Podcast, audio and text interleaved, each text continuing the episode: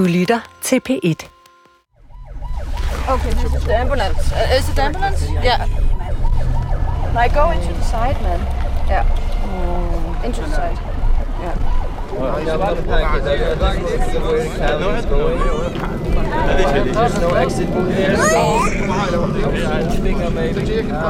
Vi blev nødt til at køre lidt væk, fordi der var, øh, jeg var ude ved et felthospital, og der var morterer.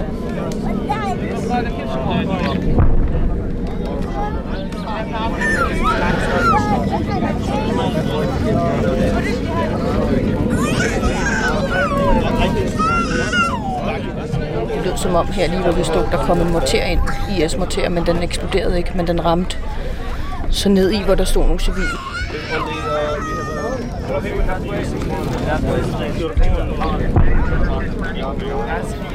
Antiseptic action.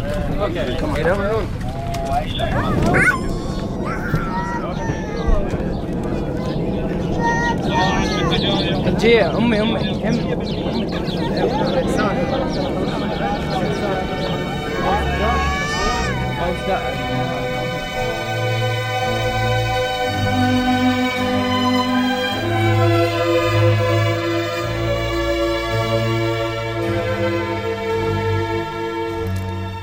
For enden af hovedvejen fra Bagdad til Mosul i Nineve-provinsen i Nordirak bliver man budt velkommen af et stort islamisk statsskilt i vejsiden.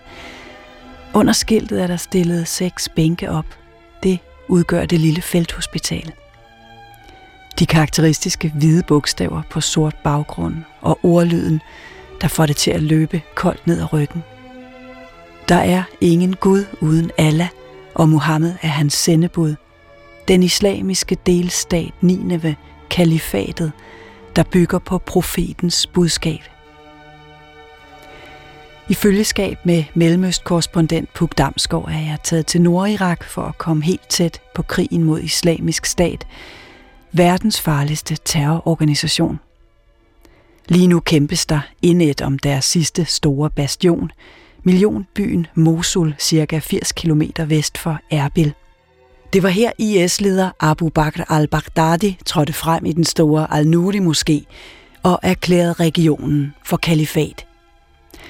Udover at være kalifat, er det mørkets epicenter, hvor koncentrationen af smerte og lidelse lige nu er uendelig stor. Men krigen er også en arbejdsplads, og side om side med rædslerne lever mennesker, der får en hverdag til at fungere.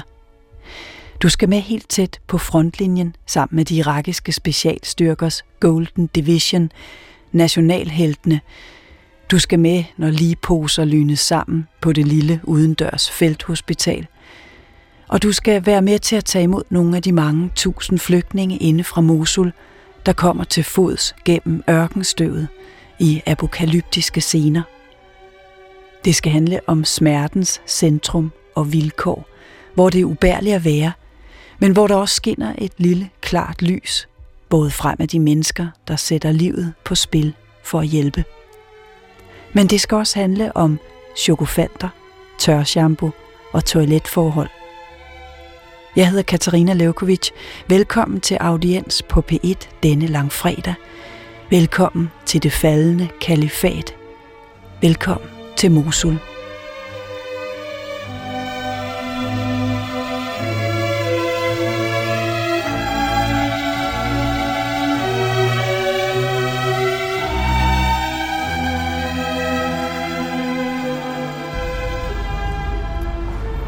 Min dag er sådan lidt travlt, fordi jeg skal... Øhm, jeg havde et interview tidligere i dag, så har jeg fået ordnet, at jeg har en, øh, et ordentligt SIM-kort med en masse gigabyte på, så jeg kan komme på nettet. Og så skal jeg have hentet min sikkerhedsvest, øh, som ligger et sted her i øh, Erbil. Og øh, så skal jeg mødes med Ali fikseren, som skal med os ind til Mosul, og tale nogle detaljer igennem der. Og så skal jeg også have købt nogle øh, cookies til soldaterne. Jeg skal have en værtindgave med. Det er meget på måde at give gaver, når man kommer hjem hos folk her i Mellemøsten. Puk Damsgaard og jeg sidder udenfor i haven på hotellet i Erbil. Der er forskelligt, der skal forberedes inden afrejsen mod Mosul i morgen.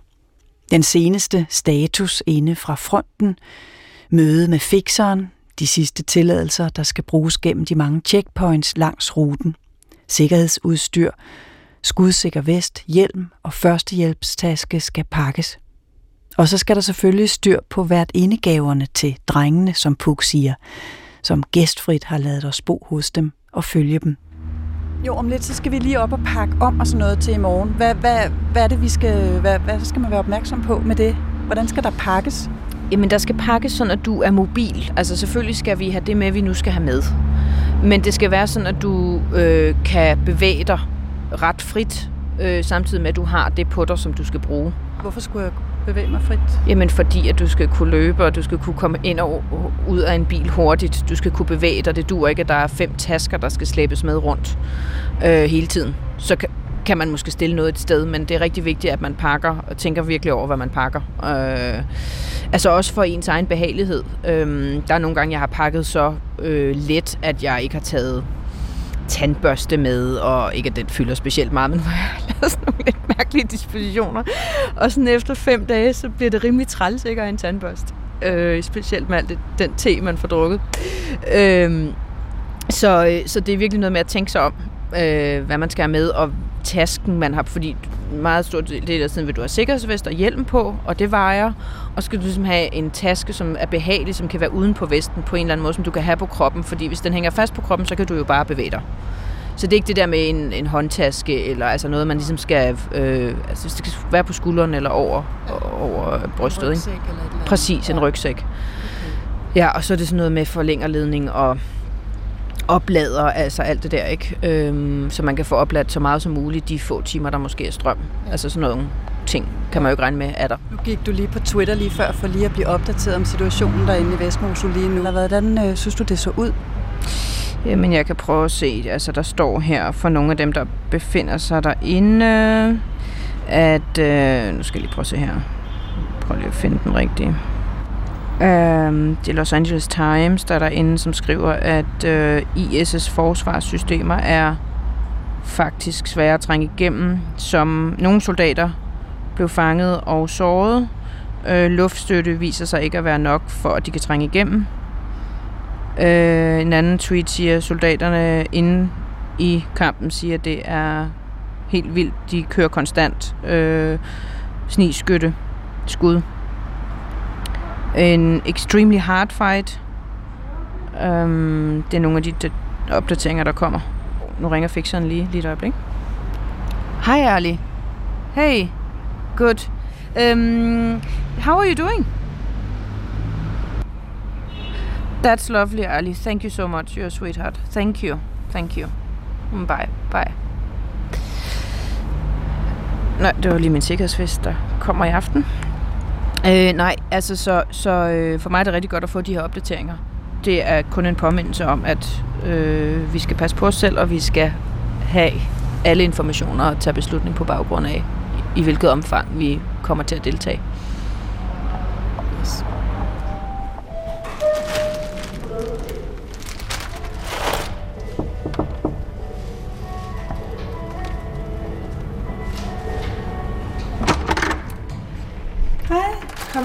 Kommer lige med de her lakridser, der du har bestilt. Øj, hvor er det godt.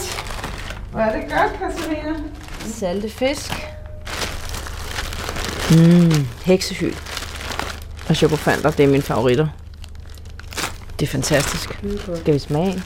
Hvorfor? Ja, så lige. Det er ikke noget, du har til daglig heller, det der, vel? Mm-mm. Præcis. Øj, hvor er det godt. Nå, det er godt. Mm. Ja. Men du pakker. Okay. Det er totalt kaos. Yes. Øhm, og jeg kan jo selvfølgelig ikke begrænse mig. Men det er også fordi, jeg tror, jeg skal være der længe. Ja. Så man må godt lige have et par ekstra bukser med, ikke? Jo. Nå, det er godt. Jeg smutter igen. Jeg skulle bare lige ind med det her og lige øh, høre. Okay, det er der. Tak. Vi ses. Man bevæger sig ingen steder i denne her region uden en såkaldt fikser. Det er ham, der har alle kontakterne. Ham, der er helt opdateret på den aktuelle situation inde i fronten, og som ikke mindst taler arabisk. Eli er syvogtyve-årig litteraturstuderende, flygtet fra Damaskus i Syrien i to tusind og tolv. Han har arbejdet med nogle af verdens bedste pressefolk under denne krig. Let's go to the base. Mm-hmm. Let's see the generals. Mm-hmm. Let's see what, what kind of danger is there. Mm-hmm. And we decide then. Yeah, how to and then go. We hang out if we can stay at the base yeah. and just wait for it to kind of. I think even if it's a mortars, they are small mortars mm-hmm. from the thing. Puk og Eli diskuterer forholdsregler og risici i forhold til mortergranater, miner og dronebomber, som udgør den største fare lige nu. Det gælder om at vide, hvad man gør, hvis man bliver udsat for et angreb. Bliv i homoen, søg dækning ved en mur eller under et træ, hvor kameraerne på dronerne ikke kan se en. You have to know how to avoid an attack by drones. Yeah. The best thing is to stay near walls. Mm. It's the only thing you can avoid. Mm. Yeah, so they can't see you or under trees. Yeah. But they're going to drop it anyways. But they are more precise now because they can see what they're doing. Yeah. Stemningen er alvorlig. Meldingerne inden fra fronten er ikke gode. Det regner med mortergranater og dronebomber derinde. Og tidligere på dagen er en kurdisk kvindelig stjernereporter blevet dræbt af en mine. En nyhed, der hurtigt breder sig blandt journalisterne og verden rundt og skaber uro. Også jeg får bekymrede mails fra kolleger og chefer hjemme på P et-redaktionen med opfordringer om at passe på. Seems to be I S more advanced than them. But I do think it's it's uh, worth noticing that they have taken journalists out today. She was killed. It wasn't in the battle, but still. And Eamon and Tuan has been called back today because they find it too dangerous, and they know that they're super hardcore and is used to all kinds of battle. På grund af dødsfaldet er flere journalister blevet trukket ud af fronten. Puk foreslår, at den eneste plan lige nu, her dagen før afgang til Mosul, er at tage det roligt og løbende vurdere situationen. Okay, so Katrina, when you go there, we have to stay together, okay? Our team, you, Puk, and we have to stay together. This is the first thing. Watch every step you're taking, because there is mines everywhere. Okay. And when you get in in a house. Eli har nogle særlige formaninger til mig. Vi bliver sammen. Jeg skal passe på hvert et skridt, jeg tager. Der er miner alle vegne. Hvis jeg går ind i et hus, må jeg ikke røre ved noget. I S lægger miner overalt. I bøger, i tøj. Hvis der sker en eksplosion, skal jeg straks søge dækning. Jeg skal også passe på fragmenterne fra eksplosionerne, der kan være dødelige. Kidnapning er lige nu det store mareridt. Journalister og alle, der kunne have værdi for I S, er udsat. Sometimes leading to death, so you have to be aware of that. That's it. But stay in the Humvee as you can. You'll be protected, right? Kidnapping also Eastern Side is the big nightmare now. By whom? Oh, like, by, who are they kidnapping? Journalists or anything valuable. Yeah. Nej, nej. So uh, I think we just take it one step at a time and we will see what happens. Vi tager det hele step by step. Først skal der købes kager. Let's go for cookies. It's your funny. Oh shit. Super.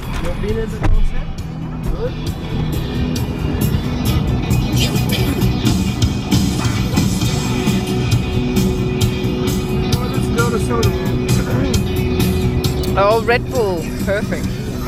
We need it. Så er vi på vej mod Mosul. Bilen er pakket. Eli har købt Red Bull energidrik. Og i bilradioen kører A C D C, som er Puks foretrukne, for fuld drøn. Det passer på en måde perfekt til denne her tur, hvor store røgskyer fra de brændende oliekilder stiger op i horisonten, som en løftet pegefinger om, at vi er på vej ud i Ragnarok.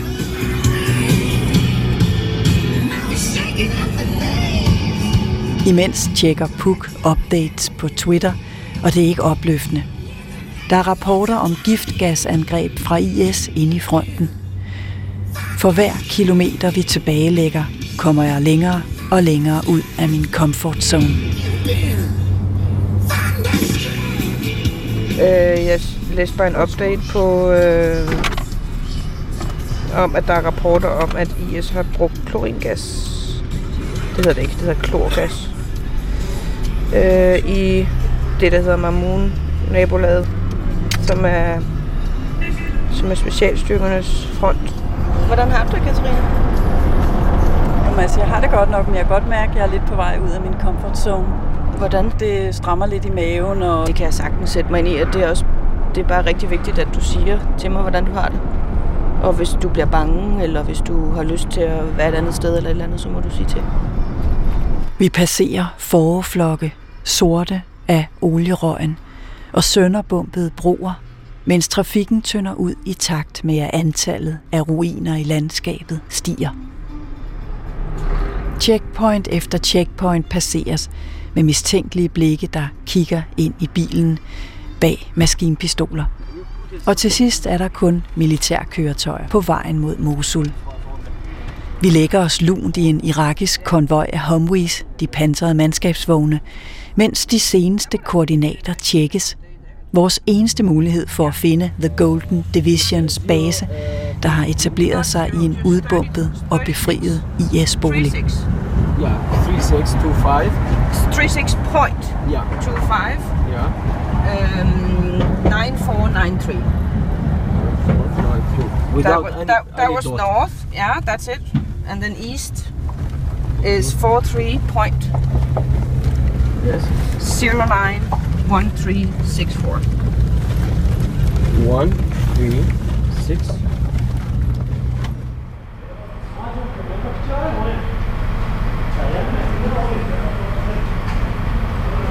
Efter seks timers droppetur når vi basen bag fronten. Vi får anvist et nøgent rum med et fugtigt betongulv. Der er granathuller i væggen og en nøgen, grønlig pære, der kun lyser, så længe generatoren tillader det. Bad vibes eller ej. Dette er vores nye hjem den næste tid, og vi ruller soveposerne ud til lyden af airstrikes. Amerikanske bombefly på vej frem og tilbage over Mosul i konstant stafet.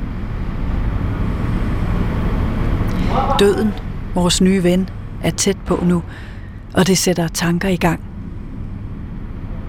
Altså, jeg er ikke et religiøst menneske. Øhm, jeg er døbt og konfirmeret. Øhm, men, øh, men jeg er ikke et religiøst menneske, nej. Det er jeg ikke. Mm, jeg tror ikke. Jeg tror på... Øh, jeg tror på, at... Øh, Altså i forhold til døden, der tror jeg ikke på, at der, der sker noget efter døden. Altså jeg har ikke samme øh, afslappethed i forhold til døden, som de her, jeg følger har. På ingen måde.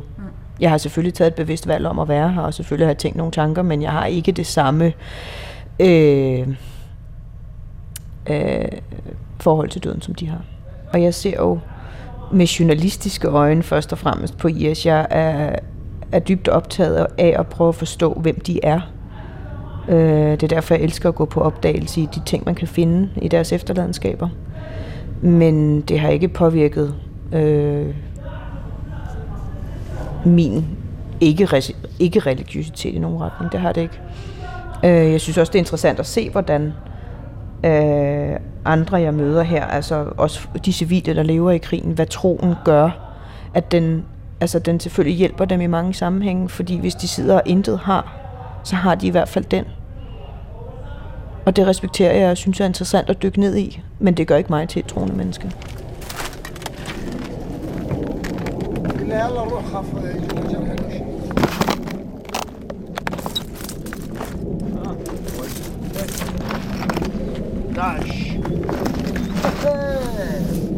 Jamen lige nu, der går jeg rundt i ruinerne fra et udbumpet, nogle udbumpede huse, hvor der er boet I S-folk.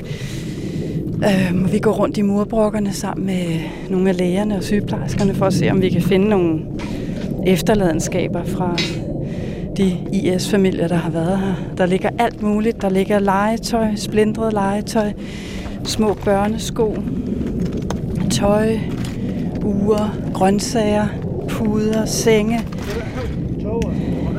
Alle mulige almindelige ting, som øh, de selvfølgelig også har brugt i deres hverdag.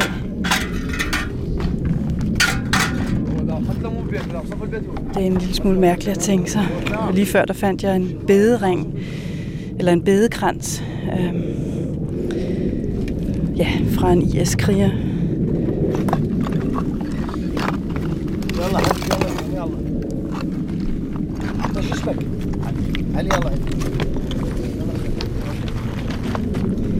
Og øh, den øh, norske sygeplejerske, han går rundt og så øh, lægger mærke til, om der lugter, fordi der kunne sagtens ligge døde mennesker her under murbrokkerne. Øh, men han siger, det tror han ikke øh, lige her, fordi der lugter ikke. Og han ved, hvordan sådan noget lugter. Det tager altid noget tid for mig at komme hjem mentalt. Øh, netop fordi, at det er fuldstændig diametralt modsat min hverdag i Kairo.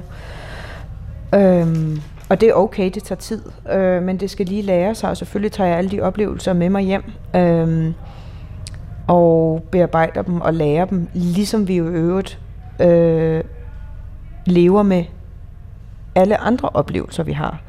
Øh, vi kan ikke gå gennem et helt liv uden at miste nogen, øh, uden at der er nogen, der bliver syge, forskellige kriser, vi har i vores liv. Og det tager vi jo alt, altså det er jo noget, vi alle sammen tager med os og bærer videre i vores liv og finder en hylde, hvor der er plads. Øhm, og hvor sorgen også er, og, og ulykken øh, side om side med, med alle de gode ting. Og der er det her jo en del af det, kan man sige. Mm.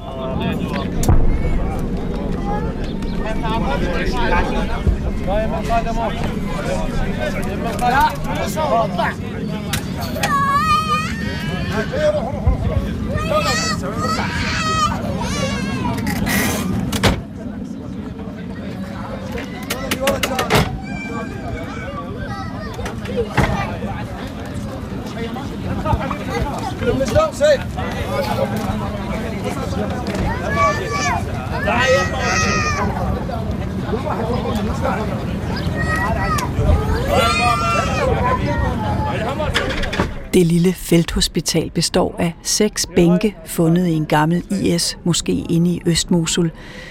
De står ude i det fri under et træ. Der ligger tæpper og blodige bandager rundt omkring i støvet. Og med jævne mellemrum kommer der en homwi fræsende, hugger bremserne i og losser såret ud i armene på det cirka otte mand store mandskab, som står klar, mens de ifører sig blå gummihandsker. Max er en ung norsk sygeplejerske. Han er ikke i tvivl om, hvorfor han gør det, han gør. Um, jeg er her, fordi jeg ønsker at hjælpe folk. Um, jeg er sygeplejer, og, uh, og grunden til at jeg blev sygeplejer, fordi jeg har lyst til at hjælpe folk, uh, når de kanskje er på det mest sårbare i livet sitt. Uh, og hver dag kunne hjælpe. Så, og det er også grunden til at jeg valgte at komme hit, for at kunne hjælpe Uh, civile og ja, sårede når de trenger det mest. Um, jeg føler at uh, denne konflikten er havnet lidt mellem uh, uh, hvad skal jeg sige, inde i poli- storpolitikken da. Det havner lidt i klem der. Så det er veldig mange som mener at man burde gøre noget, så er det veldig mange som ikke gør noget. Uh, og jeg tænker at uh, jeg som enkeltperson kan komme her og gøre en, uh, gøre en forskel. Okay.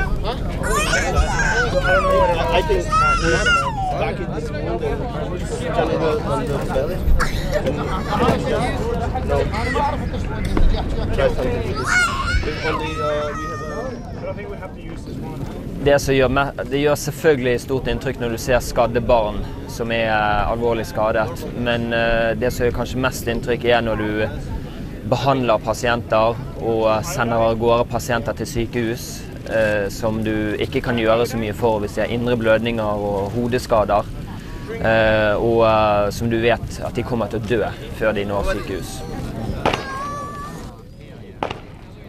Det har været en relativt rolig start på dagen. En gravid kvinde kom ind med begge ben sprængt af, og fire børn skudt i hovedet. De kan se, det ikke er tilfældigt. I S-skytterne sigter efter børnenes hoveder. Katrine er otteogtredive år og læge. Ligesom Max strutter hun af fysisk og mental sundhed og ressourcer. Hun kom for to dage siden og skal være her i en måned. Hun fortæller lidt om, hvordan man forbereder sig til sådan et arbejde. Det er jo helt ufatteligt tragisk, og vi ser jo flygtningestrømmen hele tiden kontinuerligt ved siden af C C P'en vår. Ser de køre busslaster på busslaster, og så indimellem så kommer familier hit, da, som tydeligvis har været en familie, som har samlet blitt skadd, for eksempel af en I E D. Og det er jo helt tragisk at se barna som gråter, forældrene som gråter, når barna sine er skadde. Mannen som står og gråter ved siden av kona, som er bevidstløs, skutt i hodet. Det gjør veldig stort inntrykk, og vi bruker hverandre til å snakke om tingene som vi synes er vanskelig, og vi har også blitt enige om at det må være lov å trekke seg litt unna innimellom og ta en pause hvis man behøver det, bare for å samle tankene. Det er selvfølgelig spesielt, men jeg prøver å, prøver å fokusere på jobben og konsentrere meg om å hjelpe mest mulig, og så Uh, og så prøver jeg heller å la de positive tingene uh, overskygge de, de negative. Så den, uh, den takknemligheten og den varmen og gjestfriheten vi får fra irakerne, både de militære og de sivile, uh, den, uh, jeg prøver å fokusere på den.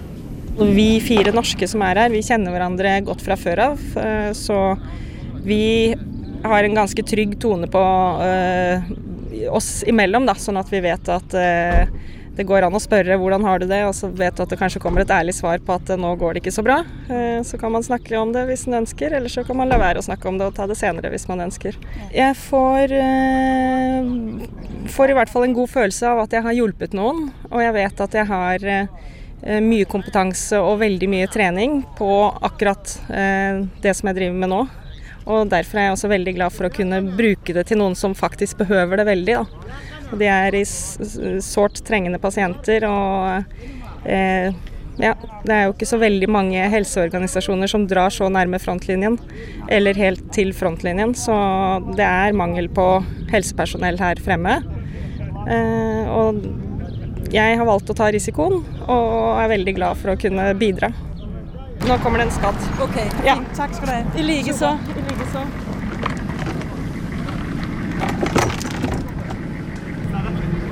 Nu er Katrine spurtet hen til en Humvee, der er kommet drønende ind her, og øhm, der er en skade, de er ved at tage blå gummihandsker på, sygeplejerskerne og lægerne, og øhm, de står klar, sådan otte mand, og er ved at hive øh, en person ud af Humveeen, som er viklet ind i et øh, tæppe,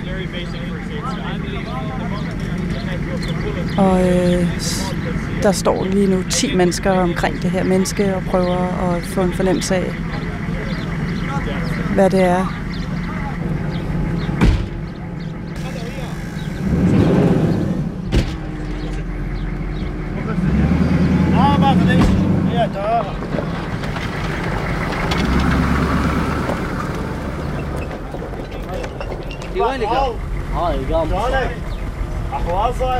Jeg ved ikke, om det ser så godt ud. De har i hvert fald pakket tæppet rundt om personen igen. Jeg ved ikke, om, øh, om patienten er død. Den ligger i hvert fald meget stille, eller han. Jeg kan ikke se, hvad det er.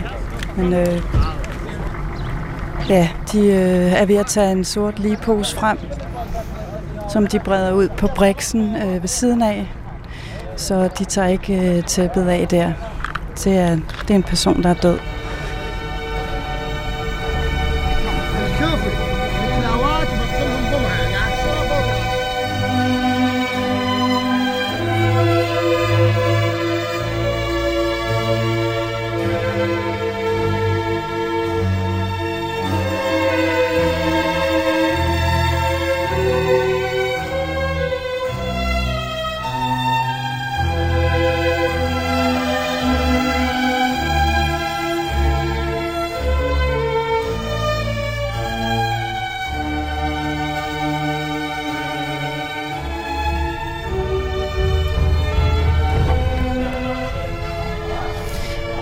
Ja, altså nu er vi jo midt i en krig, som, øh, hvor religionen spiller en rigtig central rolle i, kan man vist roligt sige. Men hvad betyder religionen her, i det miljø, vi befinder os nu, blandt øh, styrkerne? Spiller øh, religionen nogen rolle for dem? Ja, det gør den. Øh, jeg oplever, at den spiller en, en ret stor rolle. Øh, først og fremmest i forhold til deres øh, forhold til livet og døden. Øh, Mange af de her gutter, de er jo ude i, i fronten hver dag, og øh, de ved ikke, hvornår det bliver deres tur. Og det oplever jeg, at mange af dem øh, har sluttet fred med på en måde, øh, på en anden måde, end jeg oplever andre steder. Og øh, det er selvfølgelig også, fordi de er professionelle soldater.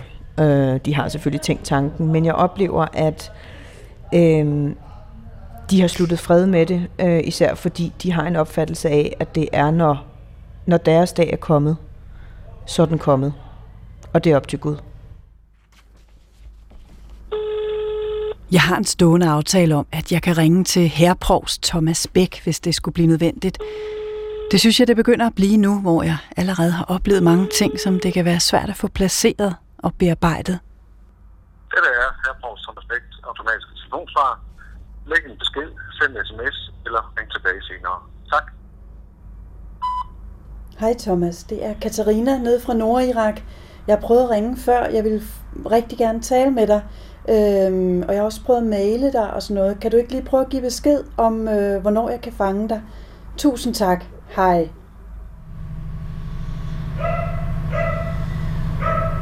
Det er morgen på basen.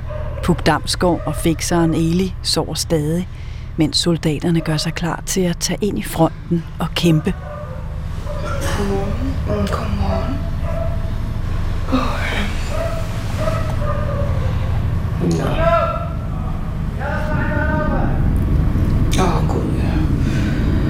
Og jeg skal på i radioen. Nogen smager op. Ej, ja. Og det var sådan en dårlig disposition at sove i mit. Og ikke få skiftet til nattøj. Okay. Fordi man føler bare, med, at jeg er beskidt eller noget. Jo. Sover bedre, hvis jeg får noget andet. Kan jeg give en opdag på? Hvad, hvad? Øh, jamen, øh, i dag skal jeg... Øh, forbi felthospitalet og se, hvad der foregår der. Og så um, skal jeg op til, skal jeg videre ind øh, længere ud mod øh, fronten, hvor øh, der er støtte fra, fra luften til styrkerne inde på jorden. Safe og derfor, som jeg følger, de er, de er fronten i dag. Og øh, apropos, så kan vi faktisk køre et, et jagerfly over os lige nu, ikke? Jo, det er nogle af koalitionsfly, der flyver over Øh, Mosul. Så øh, ringer radiovisen lige om lidt, fordi øh, det, som styrkerne har fortalt mig herude de sidste par dage, er, at der har været en voldsom stigning i, i brugen af droner fra I S side. Og det skal jeg så lige lave en, en lille radiovisopdatering om. Øh, så bare her. Hvor her? Slående? Siden. Og la. Shukran, shukran. Men du plejer egentlig ikke at... Altså, du spiser ikke så regelmæssigt, når du er herude på arbejde? Nej, det gør jeg ikke. Hvordan er det, det foregår? Jamen altså... Øh, jeg har ikke set dig spise noget før klokken tre om eftermiddagen eller før. Jeg er ikke så sulten om morgenen her morgenen. Øh, men øh, hvis jeg bare lige får en kop te. Øh, men nej, det er sådan lidt uregelmæssigt. Øh, og så er der også bare det, at det her med at skulle på toilettet. Øh, altså jeg får heller ikke drukket nok, og det er fordi det er virkelig irriterende at skulle tisse, når du står ude i et åbent landskab, og der ikke er noget toilet nogen sted, og du skal, altså som kvinde, så er det jo godt, der er nogle lækre toiletter og sanitære forhold, man kan få det ordentligt. Og noget tørreshampoo. Ja, ja det, er en, det er faktisk en idé, jeg har fra en af de fotografer, jeg har rejst med, at det er, at hvis man ikke lige kan overskue et bad, eller der ikke er mulighed for bad, håret er fedtet, så sprayer man sådan noget tør shampoo i. Og så ser det godt ud igen. Ikke at det er vigtigt at se godt ud, men når alt er så støvet og det er beskidt, og man er ude i felten, så er det faktisk, så er det faktisk vigtigt for ens sådan, altså også energiniveau og sådan selvopholdelsesdrift, at man på en eller anden måde er, øh, føler sig præsentabel. Ja. Altså at man behøver ikke nødvendigvis en til en og ligne de omgivelser, man står i. Det gør man så efter to timer, men intentionen... Altså, det er, det er også derfor, jeg har taget, øh, jeg har taget parfume med. Øh, og jeg har, i dag har jeg skiftet ørering. Jeg har to på ørering med, og det er ikke fordi, igen, altså, det er ikke fordi, jeg har taget festperlerne øh, med eller noget, men simpelthen bare det der med at kunne... Det er en ny dag, og det vil jeg gøre derhjemme, så vil jeg tage nogle andre øreringe på. Ja. Altså for at få en eller anden form for normalitet ind i det. Ja. Ja.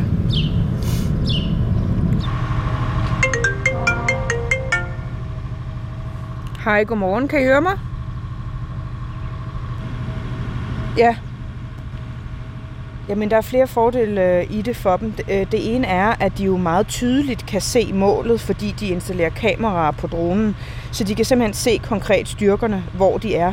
Det næste er jo så, at de armerer dronerne, så de ved lige præcis, de kan se, hvor de, kan, hvor de skal smide bomben. Og derudover så, fordi de kan se styrkerne, så bliver deres morterangreb altså også mere præcise. Så på alle måder er det virkelig en, en dårlig situation for de irakiske styrker og de civile at blive angrebet af de her droner. Det var så lidt. Det skal jeg nok. Hej! Det var det.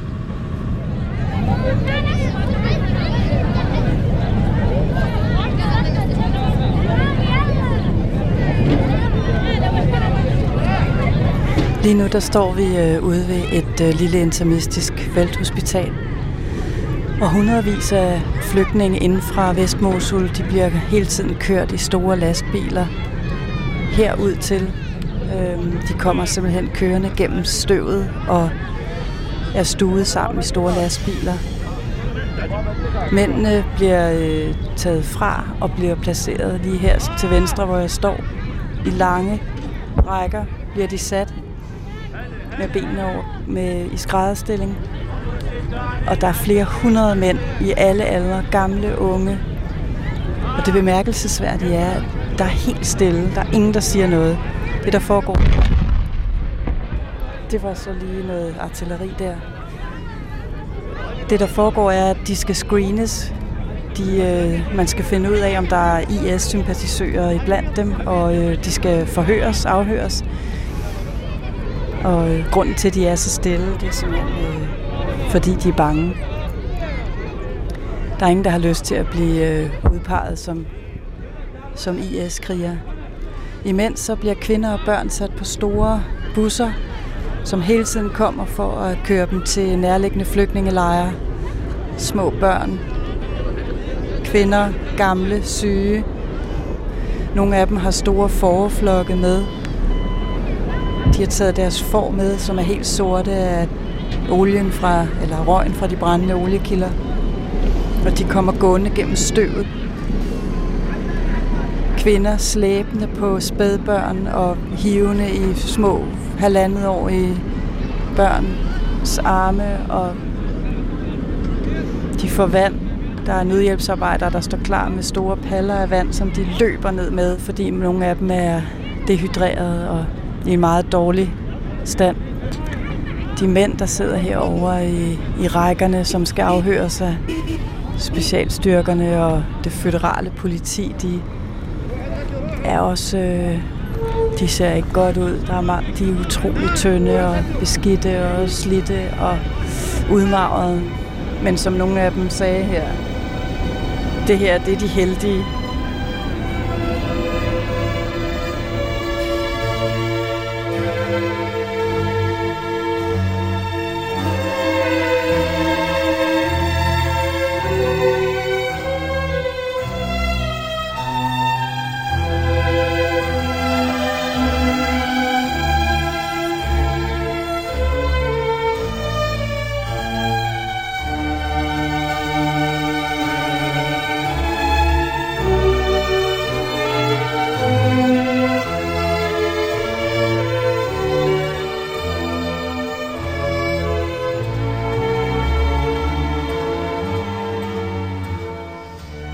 Næsten alle familier her har prøvet at miste nogen inde i, inde i Mosul. Hvordan, altså, hvordan kommer et samfund videre på den måde?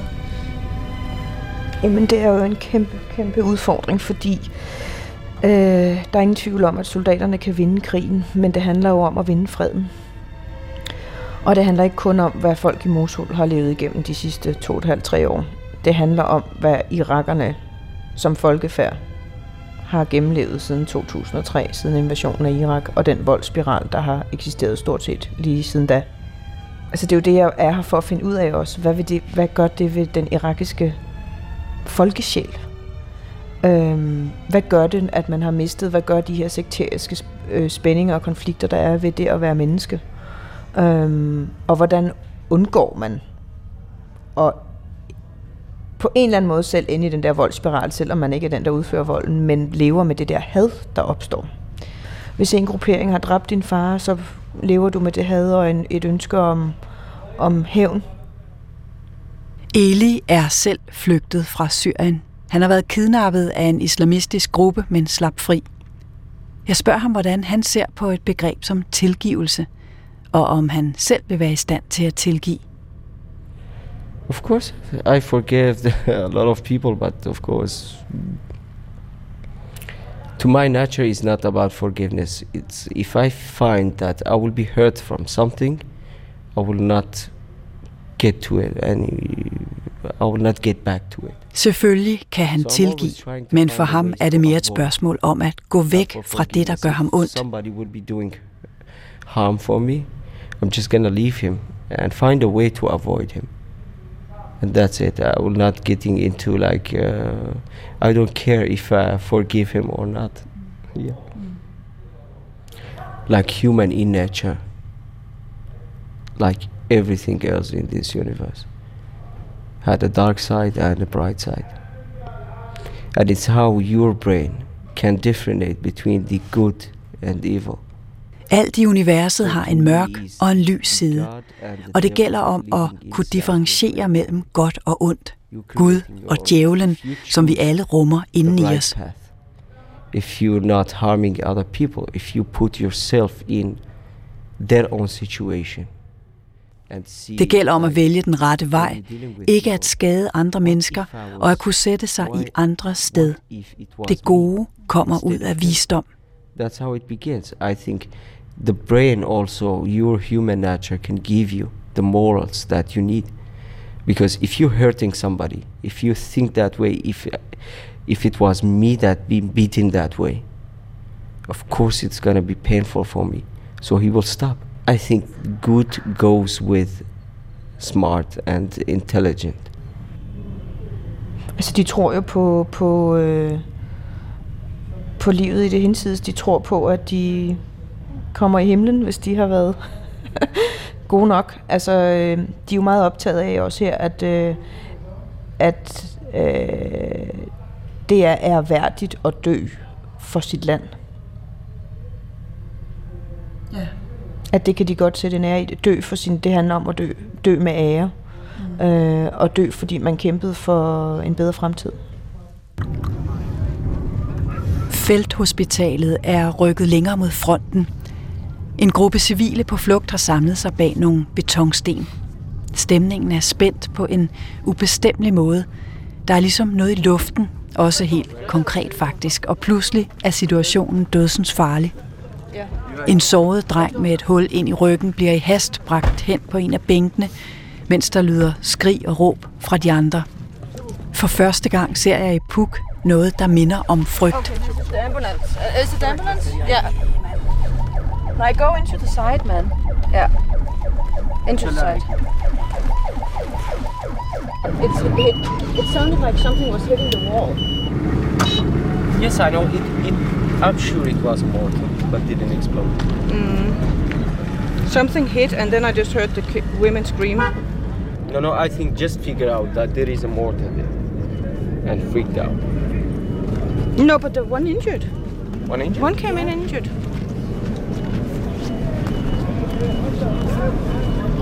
No, I'm just gonna... Hvad? Nu tager jeg lige hjælp på, tror jeg. Der kom noget ned om, hvad fanden det var, men der var ikke en eksplosion. Og det lød som om, at... Øh, og så hørte jeg de her kvinder skrige. It's not safe to stay there. Okay. That was a mortar hitting me right. And that was right behind where the civilians were staying. Som om her lige hvor vi stod, der kom en morter ind. I S-morter, men den eksploderede ikke, men den ramte så ned i, hvor der stod nogle civile, og en blev såret. Øh, og det virker som om, at de tror, der er droner i området her nu. Og det der sker, det er altså... Det er det, jeg lige har fortalt om i radiovisen, det er, at, øh, at I S også bruger dronerne til simpelthen at se, hvor der sker ting. Ja. Ja. Om aftenen, da oplevelsen har lagret sig, får jeg noget, der minder om en rystetur. Jeg forsøger igen at ringe til herr provst Thomas Bæk. Thomas Bæk, ja. Ja, hej med dig. Jeg har prøvet at få fat i dig nogle gange. Altså, jeg har simpelthen set så grimme ting, så du tror, det er løgn. Og ligeposer, der er blevet lynet sammen, og små børn med altså ufattelig lidelse inde i Mosul, ikke? Jamen, det er også skrækkeligt at se øh, og, og opleve den ondskab. Altså, øh, ja, det giver jo i hvert fald så, en meget stor afmagtsfølelse, ikke? Ja. Men hvad er det, hvad er det felt, hvad er det herreprovsten siger i sådan en situation her? Ja, ja hvad siger, hvad siger herreprovsten? Ja, kender du ikke det der, hvis man pludselig er man nødt til at hugge bremserne i, øh, når man kører, kører bil, fordi at det pludselig, det pludselig stopper trafikken, fordi der måske er sket et særligt længere frem og sådan noget. Ja. Og, og, og så, jamen, så pumper adrenalinen ud i, i kroppen på en, og når man så øh, lidt efter, så pludselig så begynder man at ryste, og så jo. Kommer det frem og sådan noget, ikke? Altså, ja, det er øh, simpelthen det, der sker lige nu. Det vil gøre mig meget bekymret, hvis du havde været fuldstændig upåvirket. Så vil du have en sådan her psykopati i dig, ikke?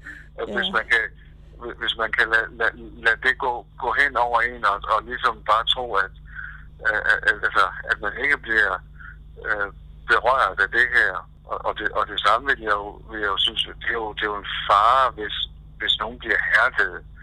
Men, men jeg, endnu kender jeg jo ikke uh, Puk, men, men jeg kunne, have, kunne forestille mig, at, at hun stadigvæk, trods alt det, hun har været igennem allerede, også bliver påvirket. At, at, at ja. Det gælder for mig selv, ikke? At, jeg, at jeg, jeg er ikke blevet hærdet af det. Men ellers så, så vil jeg jo sige, at, at, at, at hvis jeg selv ude under fire øjne og tale med en, med en soldat, som er sådan her, ikke? Så, så vil jeg altid fokusere på, at, at, at man ikke skal begynde at tale om, om, om visserne. Når nu der er lande, som må tage brænde af, der heldigvis ikke er gået af, så skal man ikke begynde at, at spekulere i, jamen hvis der nu øh, var gået af, hvis Nej. Vi var kommet øh, ti minutter før, så kunne det have været os, der var ramt af den, og, og øh, så, så, fordi det er sådan, det er meningsløse tanker, som har en, en, en tendens til altid at, at, at have sådan en, en ond cirkel, der, der bare skruer sig nedad. Yeah. Og den skal ligesom, den skal vippes op igen, og derfor skal man egentlig, skal man egentlig knytte til at være taknemmelig. Yeah. Altså at, at, at, at der, at der er brug for, selv, selv i al den ondskab og meningsløshed, så, så må man så må man sige tak i forhold til, at, at jeg overlevede det her, jeg var igennem. Tak for, at der trods alt i den her verden findes nogen, der vil prøve at gøre det godt. At der er folk inde på fælleshospitalet, der i stedet for selv at flytte, kæmper for, for de her børns øh, øh, liv. Vi sætter os og gør status på en bakketop på Nineve-sletten med udsigt til Mosul. Hvorfor skulle de lægge biler herude i ingenmandsland? Nej. En Humvee snorer dovent i baggrunden. Og hvad lydkulissen angår, kunne det have været nytårsaften. Hvad er det, du har der? Det er en chokofan. Det er nogle af chokofanderne, du har taget med. Fantastisk, tak. Ja. Hvor sidder vi? Kan du prøve at beskrive, mm. vi, hvor vi er lige nu? Vi sidder lige syd for Mosul. Vi kan kigge ind på byen, hvor øh, der står masser af røgsky op. Man kan høre krigen.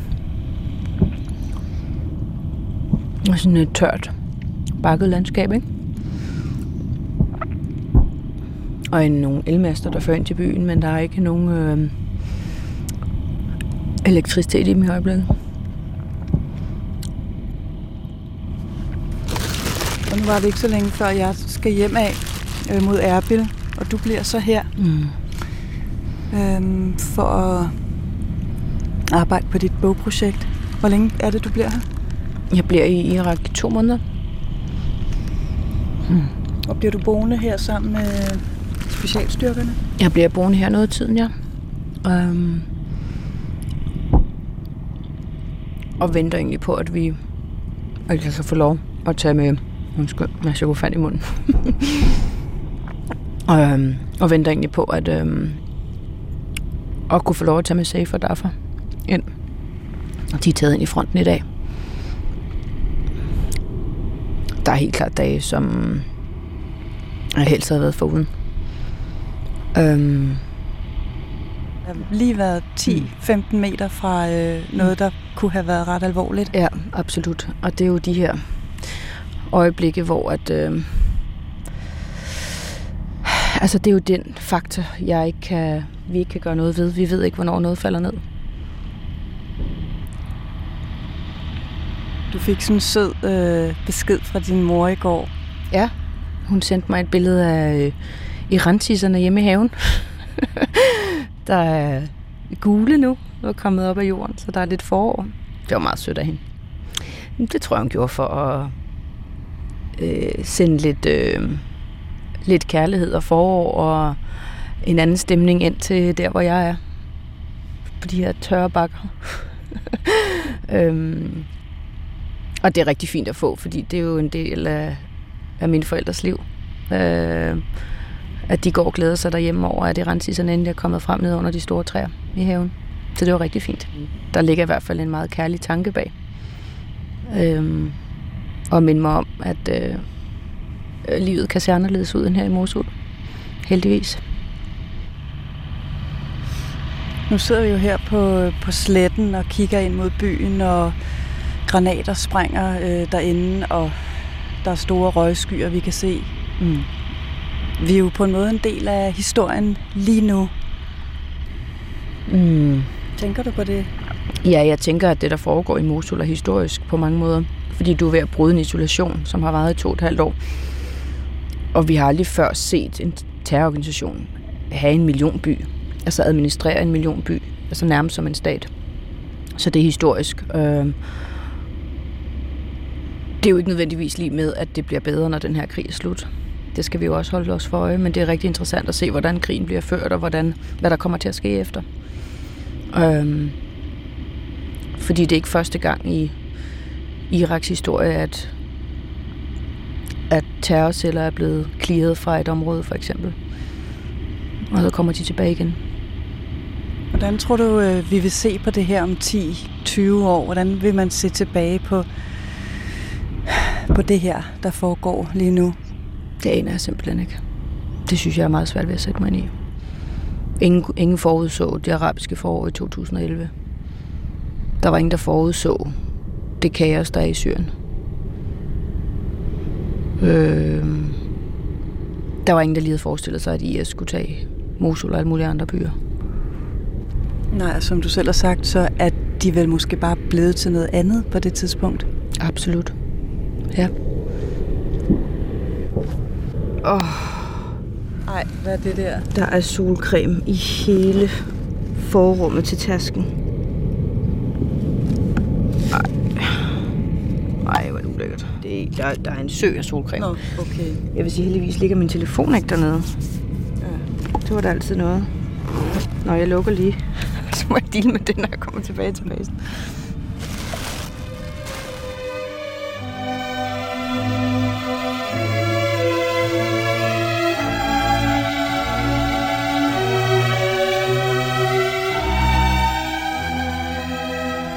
En ting er at være afsted i en krigszone.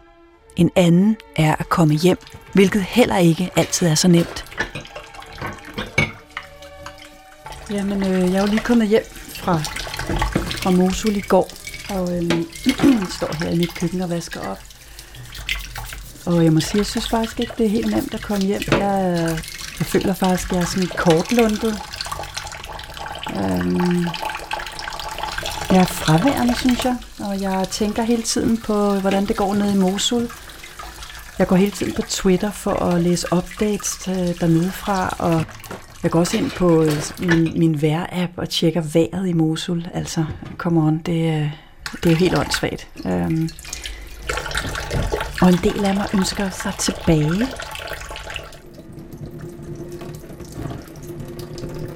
Og så er der jo også dem, der... synes, det var ansvarsløst af mig at tage afsted. Men jeg har det også sådan, at jeg godt vil vise mit barn, at man skal gå efter det, der betyder noget. Og man skal gå efter sine drømme. Og øh, jeg synes ikke, at man skal lade frygten holde en tilbage, og lade frygten styre ens liv. Det tror jeg ikke, der kommer noget godt ud af. Så er det også vigtigt for mig at understrege, at det her med at opleve krigen på så nært hold, det er ikke kun død og ødelæggelse, det er ikke kun det sorteste mørke. Der findes håb, der findes store oplevelser af glæde og samhørighed midt i alt det der kaos. Og det har været fantastisk også at opleve.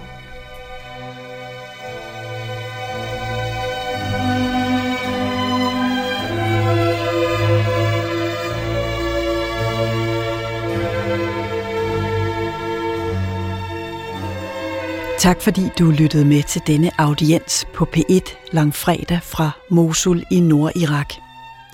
I udsendelsen medvirkede mellemøstkorrespondent Puk Damsgaard, herreprovst Thomas Bæk, sygeplejerske Max og læge Katrine samt fikser og tolk Eli. De tidligere udgaver af programmet kan høres på d r punktum d k bindestreg p et bindestreg audiens. Programmet var tilrettelagt og produceret af mig, Katarina Levkovic.